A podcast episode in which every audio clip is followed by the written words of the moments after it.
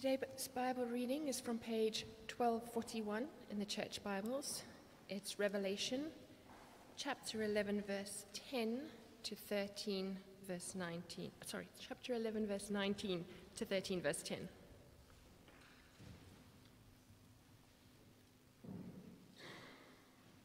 Page 1241. From 1119. Then God's temple in heaven was opened, and within his temple was seen the ark of his covenant. And there came flashes of lightning, rumblings, peals of thunder, an earthquake, and a severe hailstorm. A great sign appeared in heaven a woman clothed with the sun, with the moon under her feet, and a crown of twelve stars on her head. She was pregnant and cried out in pain as she was about to give birth. Then another sign appeared in heaven an enormous red dragon with seven heads and ten horns and seven crowns on its heads. Its tail swept a third of the stars out of the sky and flung them to the earth. The dragon stood in front of the woman who was about to give birth so that it might devour her child the moment he was born. She gave birth to a son, a male child, who will rule all the nations with an iron scepter. And her child was snatched up to God and to his throne. The woman fled into the wilderness to a place prepared for her by God, where she might be taken care of for 1,260 days. Then war broke out in heaven. Michael and his angels fought against the dragon, and the dragon and his angels fought back. But he was not strong enough, and they lost their place in heaven. The great dragon was hurled down, that ancient snake called the devil, or Satan, who leads the whole world astray. He was hurled to the earth, and his angels with him. Then I heard a loud voice in heaven say, Now have come the salvation and the power, and the kingdom of our God, and the authority of his Messiah. For the accuser of our brothers and sisters, who accuses them before our God day and night, has been hurled down. They triumphed over him by the blood of the Lamb and by the word of their testimony. They did not love their lives so much as to shrink from death. Therefore rejoice, you heavens, and you who dwell in them, but woe to the earth and to the sea. He is filled with fury because he knows that his time is short. When the dragon saw that he had been hurled, down, hurled to the earth, he pursued the woman who had given birth to the male child. The woman was given the two wings of a great eagle, so that she may fly to the place prepared for her in the wilderness, where she would be taken care of for a time, times, and half a time out of the snake's reach. Then from his mouth the snake spewed water like a river to overtake the woman and sweep her away with a torrent. But the earth helped the woman by opening its mouth and swallowing the river that the dragon had spewed out of its mouth. Then the dragon was enraged at the woman and went off to wage war against the rest of her offspring, those who keep God's commands and hold fast their testimony about Jesus. The dragon stood on the shore of the sea and I saw a beast coming out of the sea. It had ten horns and seven heads, with ten crowns on its horns, and on each head a blasphemous name. The beast I saw resembled a leopard, but had feet like those of a bear and a mouth like that of a lion. The dragon gave the beast his power and his throne and great authority. One of the heads of the beast seemed to have a fatal wound, but the fatal wound had been healed. The whole world was filled with wonder and followed the beast. People worshipped the dragon because he had given authority to the beast, and they also worshipped the beast and asked, Who is like this beast? Who can wage war against it? The beast was given a mouth to utter proud words and blasphemies and to exercise its authority for 42 months. It opened its mouth to blaspheme God and to slander his name and his dwelling place among those who live in heaven and those who live in heaven. It was given power to wage war against God's holy people and to conquer them and it was given authority over every tribe, people, language, and nation. All inhabitants of the earth will worship the beast, all whose names have not been written in the Lamb's book of life, the Lamb who was slain from the creation of the world. Whoever has ears, let them hear. If anyone is to go into captivity, into captivity they will go. If anyone is to be killed with the sword, with the sword they will be killed. This calls for patient endurance and faithfulness on the part of God's people. This is God's word.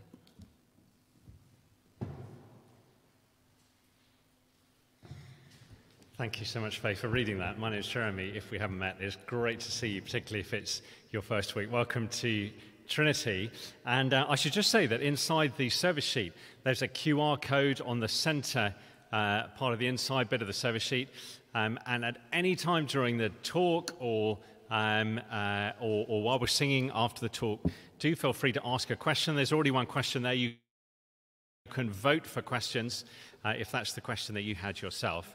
Um, so if you've got a, a, smartphone with you, you just need to point your camera at the QR code. I'm talking like I'm a techie, but I really don't understand these things. You, you, you point your camera at the QR code, and it'll take you straight to the page uh, called Slido, where you can ask a question. We're going to have about 10 minutes later on, uh, and uh, some of those questions are going to be put to me, and uh, I'll see what I can do to answer them from the Bible. Good. Well, again, a massive welcome to Trinity. Revelation, of course, is the book that we all feel scared of, but uh, it's actually the book that teaches us not to be afraid. Uh, so we're going to pray as we look at it together that God's word would reassure us this afternoon. We're going to pray that. So let's pray as we begin. Father God, we've just heard that uh, this part of the Bible is a call to patient endurance and faithfulness on the part of your people. But we know that it is, it, it's not always easy to keep going as a Christian, far from it. It's very hard. So I pray, Father, that your word would address our fears. And I pray that what we see this afternoon would teach us not to be afraid. And, and so I pray, Father, we keep going by the blood of the Lamb and, and, and the word of testimony about Jesus and, until the day that we rest from our labors. Uh, because we know that if, if we're Christians, that day is definitely coming. Uh, we ask these things in your name. Amen.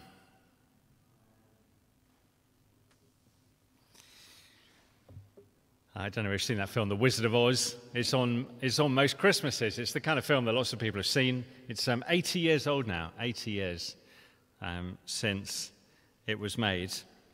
There's a famous scene at the end where Dorothy and her friends have, have come to the, to the Wizard of, Wizard, Wizard of Oz's place. And, and, and he appears to be all smoke and, and flames and a big, sort of terrifying, booming voice. Uh, and uh, Dorothy and her friends are, are, rightly terrified. And then that, that little dog, is it called Toto, uh, pulls aside the curtain. And then you see at that point that the whole thing is being operated by this old man. He's pulling levers and, and, and, and making sounds come out to frighten them. It's all a big show.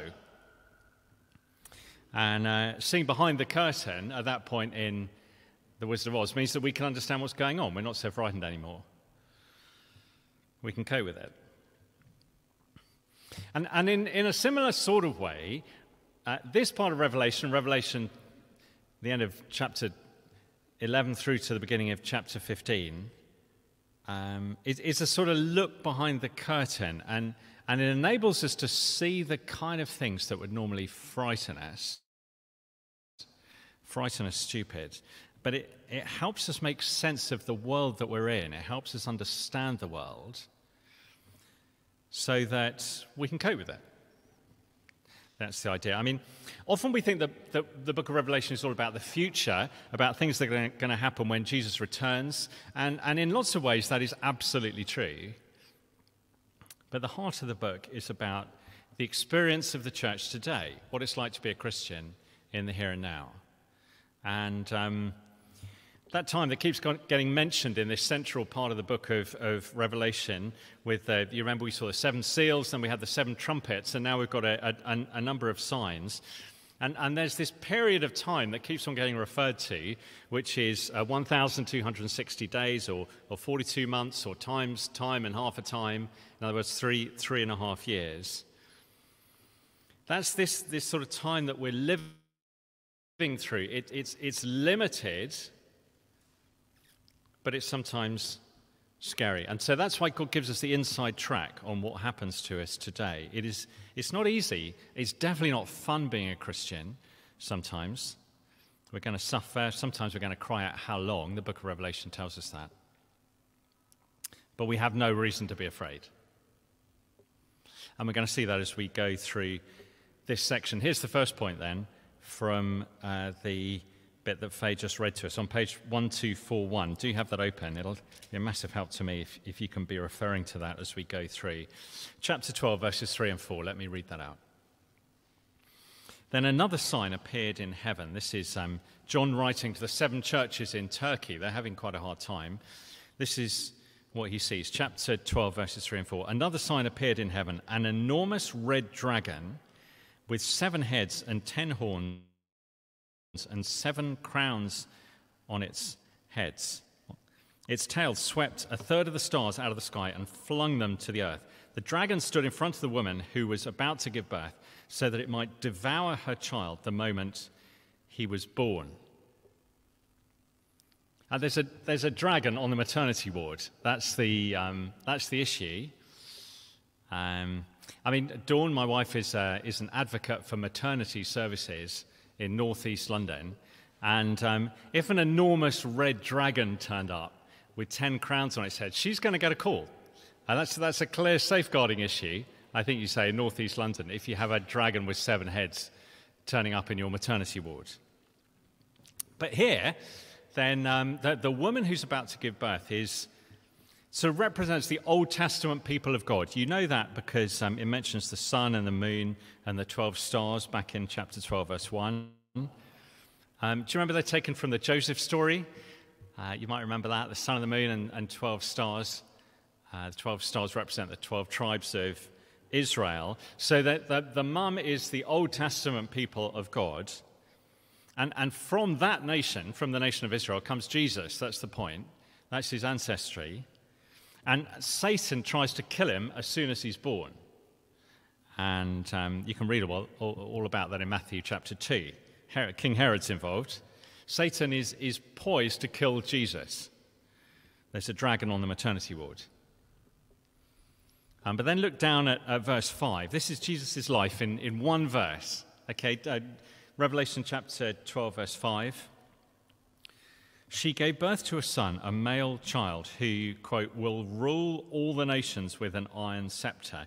And her child was snatched up to God and to his throne. So, so Jesus is, is born, and you know how his life goes. He, he, he teaches, he gathers disciples, and then he goes to the cross, and then uh, he's resurrected and he ascends to heaven. He's snatched up to safety, um, in other words. And, and, and in relation to Jesus' life, you can see that verse 5 quotes from Psalm 2. If you look down at the footnote, Psalm chapter 2, verse 9, that bit about ruling all nations with an iron scepter. Because now, Jesus, as happens in Psalm 2, Jesus is on the throne, he's, he's enthroned. And if you think you can take him down, then it's too late. Rebellion against God's king is too late. God laughs in Psalm 2 uh, because it's much too late to take Jesus down. Satan's missed his big opportunity uh, and, and, and he's defeated. It's gone. So, so what happens? Well, Satan takes out God's church instead. That's what happens. Um, Satan was thrown out of heaven when, when Jesus died on the cross. You can pick that up in um, just uh, down at the bottom of the page in chapter 12, verse 10. Let me read from that. Then I heard a loud voice in heaven say, Now have come the salvation and the power and the kingdom of our God and the authority of his Messiah. For the accuser of our brothers and sisters, who accuses them before our God day and night, has been hurled down. They triumphed over him by the blood of the Lamb and by the word of their testimony they did not love their lives so much as to shrink from death. Therefore, rejoice, you heavens, and you who dwell in them. But woe to the earth and to the sea, because the devil has gone down to you. He's filled with fury because he knows that his time is short. So Satan's been thrown out of heaven uh, by the blood of the Lamb, by Jesus dying. Rejoice, heaven, but look out, earth. As Christians, we have a, we have a defeated but vicious enemy. That's the point. Um, you know, on the one hand, we have a vicious accuser. Um, we need to know that. Um, he's like a cornered animal. And um, and we downplay Satan at our peril.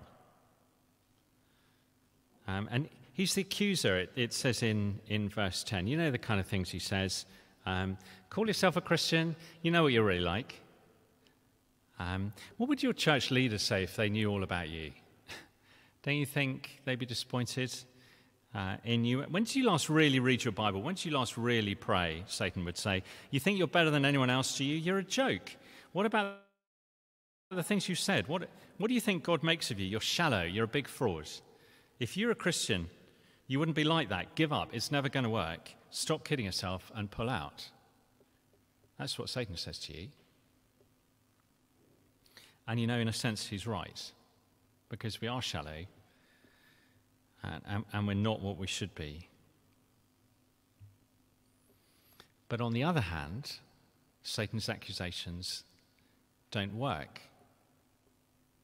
But because, because of verse 7, uh, verse 11, have a look at verse 11, just over the page, verse 11.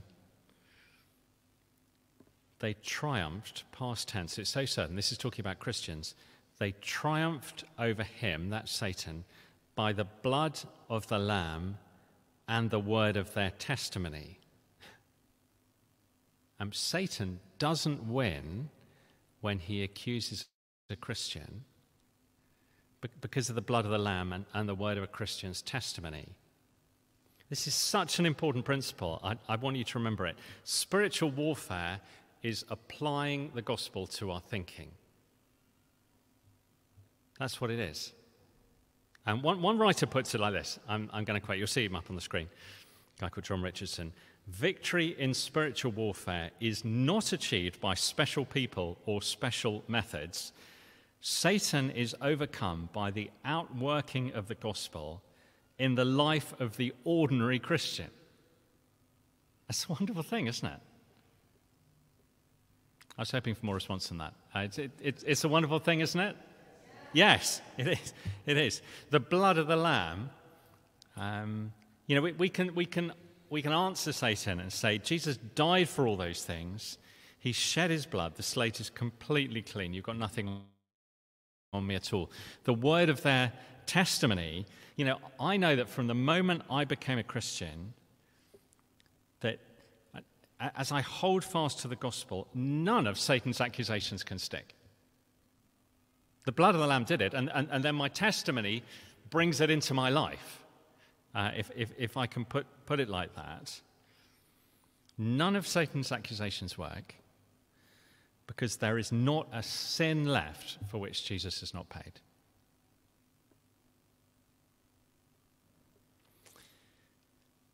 That's the first point. We're in a vicious battle, but the accuser has nothing on us at all. But, but Satan's attacks don't just come direct, they come through other means as well. And, and, and that's the two beasts that we see described in chapter 13. Here's the second point. As a church, we face attacks through political power, ideas, because um, Satan has his henchmen, if I can put it like that. Um, and two are mentioned in chapter 13. Have a look at chapter 13, verse 1 uh, down there at the bottom of page 1242. I'm going to read from verse 1. Here's the first henchman. The dragon stood on the shore of the sea, and I saw a beast coming out of the sea. It had ten horns and seven heads, with ten crowns on its horns, and on each head a blasphemous name. The beast I saw resembled a leopard, but had feet like those of a bear, and the mouth like that of a lion. The dragon gave the beast his power and his throne and great authority. So the dragon sort of goes to the seaside, and, and, and then a monster turns up, Satan's henchman, and he's like a leopard, and he's like a bear, and he's like a lion as well. And those are all pictures from the book of Daniel. Uh, we looked at that um, last term in our small groups. And, and each one of those animals represents a world power um, in, in Daniel's day. But here it's a sort of superpower of tyranny. It's like they're all smushed into one. Um, this is, um, it's not talking about one political leader like sort of Tony Blair or Margaret Thatcher or George Bush or whoever you want to sort of think of. This is political power generally. And, and people are just mesmerized by it. know, people will do anything when they to get close to the political leader who's got the most nuclear warheads at their disposal. They'll do anything. They're just sick for it, aren't they? To be seen in association with, um, with powerful people. It, it, was very similar in the first century when, when this was written. The, the Roman emperor had half a million soldiers, half a million soldiers at his disposal. Um, end of verse 4. They worshipped the beast and asked, Who is like the beast? Who can wage war against it? And, and the henchman can talk as well. Um, you see in uh, chapter 13, verse 5, the beast was given a mouth to utter proud words and blasphemies and to exercise its authority for 42 months. It, it's terrifying, isn't it, when, um, when the state turns its attention on Christians. You know, all the power, it's terrifying, isn't it? The, you know, the power to chuck someone into, into prison, the power to torture someone, uh, the power to kill them, the power to take away all of their rights, all the power at a government's disposal. When that's turned against Christians, then it's going to be difficult. We're, we're not always going to win. Um, can you see that in verse 10? Um, if anyone is to go into captivity, into captivity they'll go. If anyone's to be killed with the sword, with the sword they, they will be killed. Um, we'll go to the law courts and we won't always win um, if, if, if we're Christians. It's extraordinary, isn't it? With so many problems facing this country, um, I can't think of, of one government minister who thinks that Christianity is a good answer to a single one. Can you? And, and of course, it's far worse for our brothers and sisters around the world. Do you know the Eritrean embassy is in Islington? Have you seen that? It's um, the Eritrean embassy is on White Lion Street, just around the corner, just by Henshaw. Um, in March, the government closed evangelical churches and put 30 Christians in prison simply for coming to a worship service. It's the Eritrean embassy around the corner. Um, that's beast number one from the sea, government pressure. And then there's um, beast number two from the earth, a, a second henchman, and he represents deceptive ideas. So if you look at chapter 13, verse 11, then I saw a second beast coming out of the earth. It had two horns like a lamb, but it spoke like a dragon. Now, it's in disguise. Uh, you've heard of a wolf in sheep's clothing. This is a beast in sheep's clothing. Uh, we, we've, got, we've got our sheep outfit here. The beast is wearing a sheep outfit, but he's given away by his, um, given away by his voice. It, he looks a little bit like a savior, the lamb rep- representing Jesus in, in the book of Revelation. He looks a bit like your savior. He's a fake Messiah. Um, you see, that's the point. Um, so, deceptive ideas that lead people away from the gospel because they're so similar to the gospel, and it's quite hard to tell the two apart. Um, such an unholy thing. That I think explains the number 666. All kinds of uh, explanations have been given to that number. You will probably be aware of some of them. Um, during the Reformation, uh, if you put different numbers to different letters of, of people's names, uh, then during the Reformation, I think they decided that the Pope's name sort of added up to 666.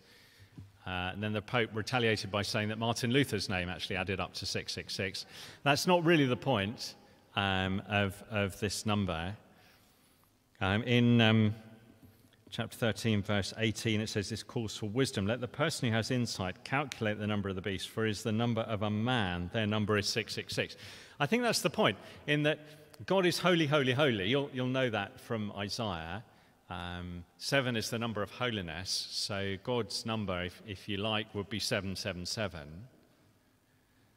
Um, the number six falls short of that. Unholy, unholy, unholy. Deceptive ideas that give you a fake Jesus, a plastic Jesus, a Jesus who, who won't save you. Like like, like the people who make Christianity about, about sort of morals and about disapproval and, and about a mild interest in being a better person, um, sort of churchianity, um, if I can call it that, a, a counterfeit Messiah. One, one, London preacher called Spurgeon, you might have heard of him, um, said that people like that are vampires because they suck the blood out of Christianity. They, the, blood that Jesus shed on the cross is just absent, it's not needed. Uh, it's a sort of self improvement program. They leave the cross to one side. It's a fake Christianity rather than taking us to the real lamb in chapter 14, verse 1, and, and finding patient endurance. That's what we need in, in verse 10 of chapter 13. And, and, and wisdom comes from knowing Jesus, coming to his cross, of asking for forgiveness from our sins, of, of, of begging him to save us, of living a life that pleases him. This kind of fake Christianity sucks the blood out of the gospel. Attacks are going to come, you know, um, personally or, um, or corporately. Um, do, do put a question on Slido if you want to about some of that, but we're going to move on because Christians stand firm. That's the, that's the final point. Christians stand firm until the end. We don't need to, we don't need to feel afraid. The dog is pulling back the curtain on, on the devil's plans, and we can keep going. That's the third point. Um, we are completely secure, even through terrible judgment. We're completely secure.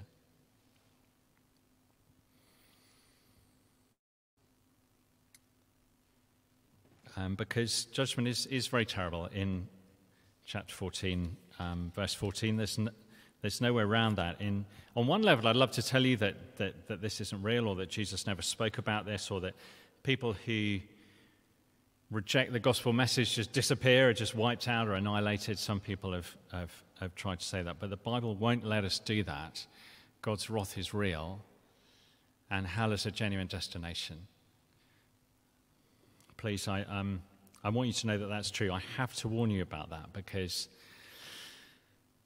I want you to come to the safety of trust in Jesus. Uh, the security of God's people is just unshakable. I don't know why you wouldn't want it. Now, let me give you seven ways, just as we finish, seven ways from, from these few chapters that the Bible says you're safe as a Christian. Safe even when God's judgment comes. Seven ways, just very, briefly. First of all, turn back to chapter 11, verse 19. That was the first verse that we read. Uh, the Ark of the Covenant is in heaven. Um, God, God's covenant is, is, is, his unshakable promise to us.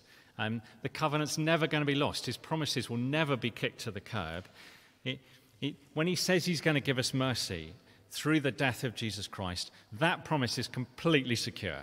That's the picture of the, of the Ark of the Covenant in heaven. God's promises are dependable, number one. Secondly, um, chapter 14, verse 1, just over the page. 144,000.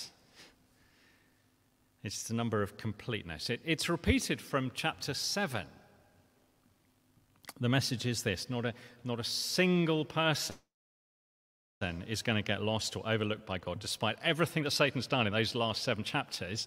The number is still exactly the same. God will make sure that every single Christian gets to heaven. Um, number three, Again, from chapter 14, verse 1. Um, Christians have the Father's name marked on their foreheads. Now, that's an idea from Ezekiel.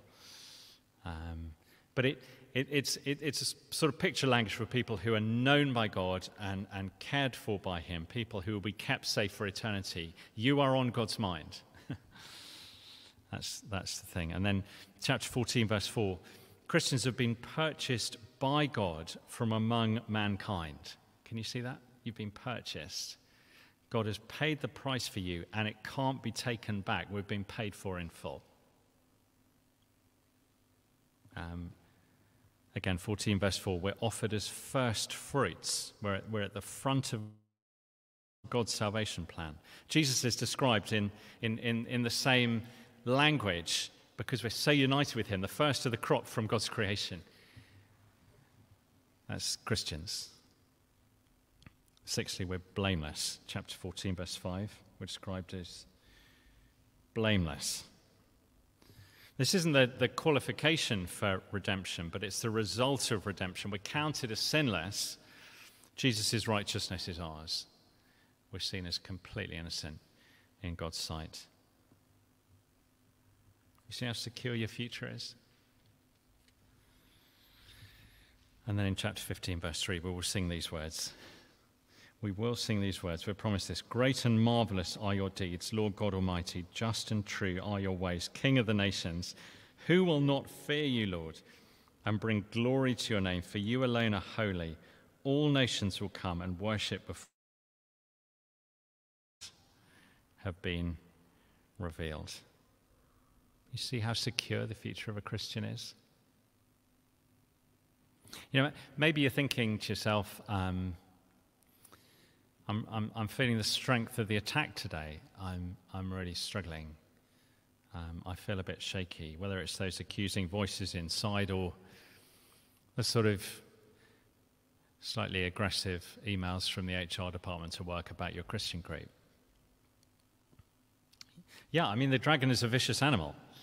Uh, and he's lashing out precisely because he's know, he knows that he's beaten. In a weird way, it, is comforting that he wants to stop us being Christians because he knows that we're onto something. And he will try and hurt us through accusation, through political power, through ideas that present to us a plastic Jesus, a beast in lamb's clothing. And so we need to endure. We need to keep going, hold on to Jesus, even as political powers defeat us. We need to be wise even as deception is all around us. There's a spiritual battle going on, but we have overcome with the simple gospel. If you don't know that gospel, then now is the time to find it. It's not far away from you. If you do know that gospel, then now is the time to apply it to your thinking. Knowing that we've been purchased and, and made holy by God who will keep us safe. Should we pray?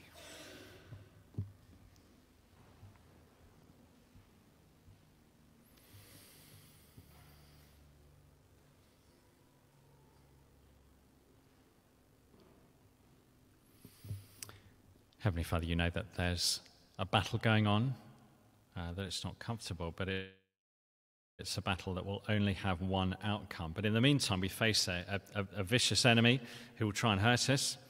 Uh, we know that Satan's real, and he will use every method at his disposal to try and fight against us. And, and so I pray we'll hold on to the gospel. Not only that, but that we will apply it uh, to our lives when we, when we feel accused, when we feel guilty, when our past catches up with us.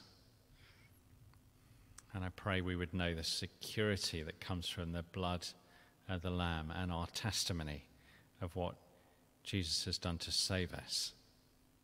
Please help us hold on to the simple gospel. Please help us endure until that great day when we will sing, Great and marvelous are your deeds, Lord God Almighty. We pray these things in your name.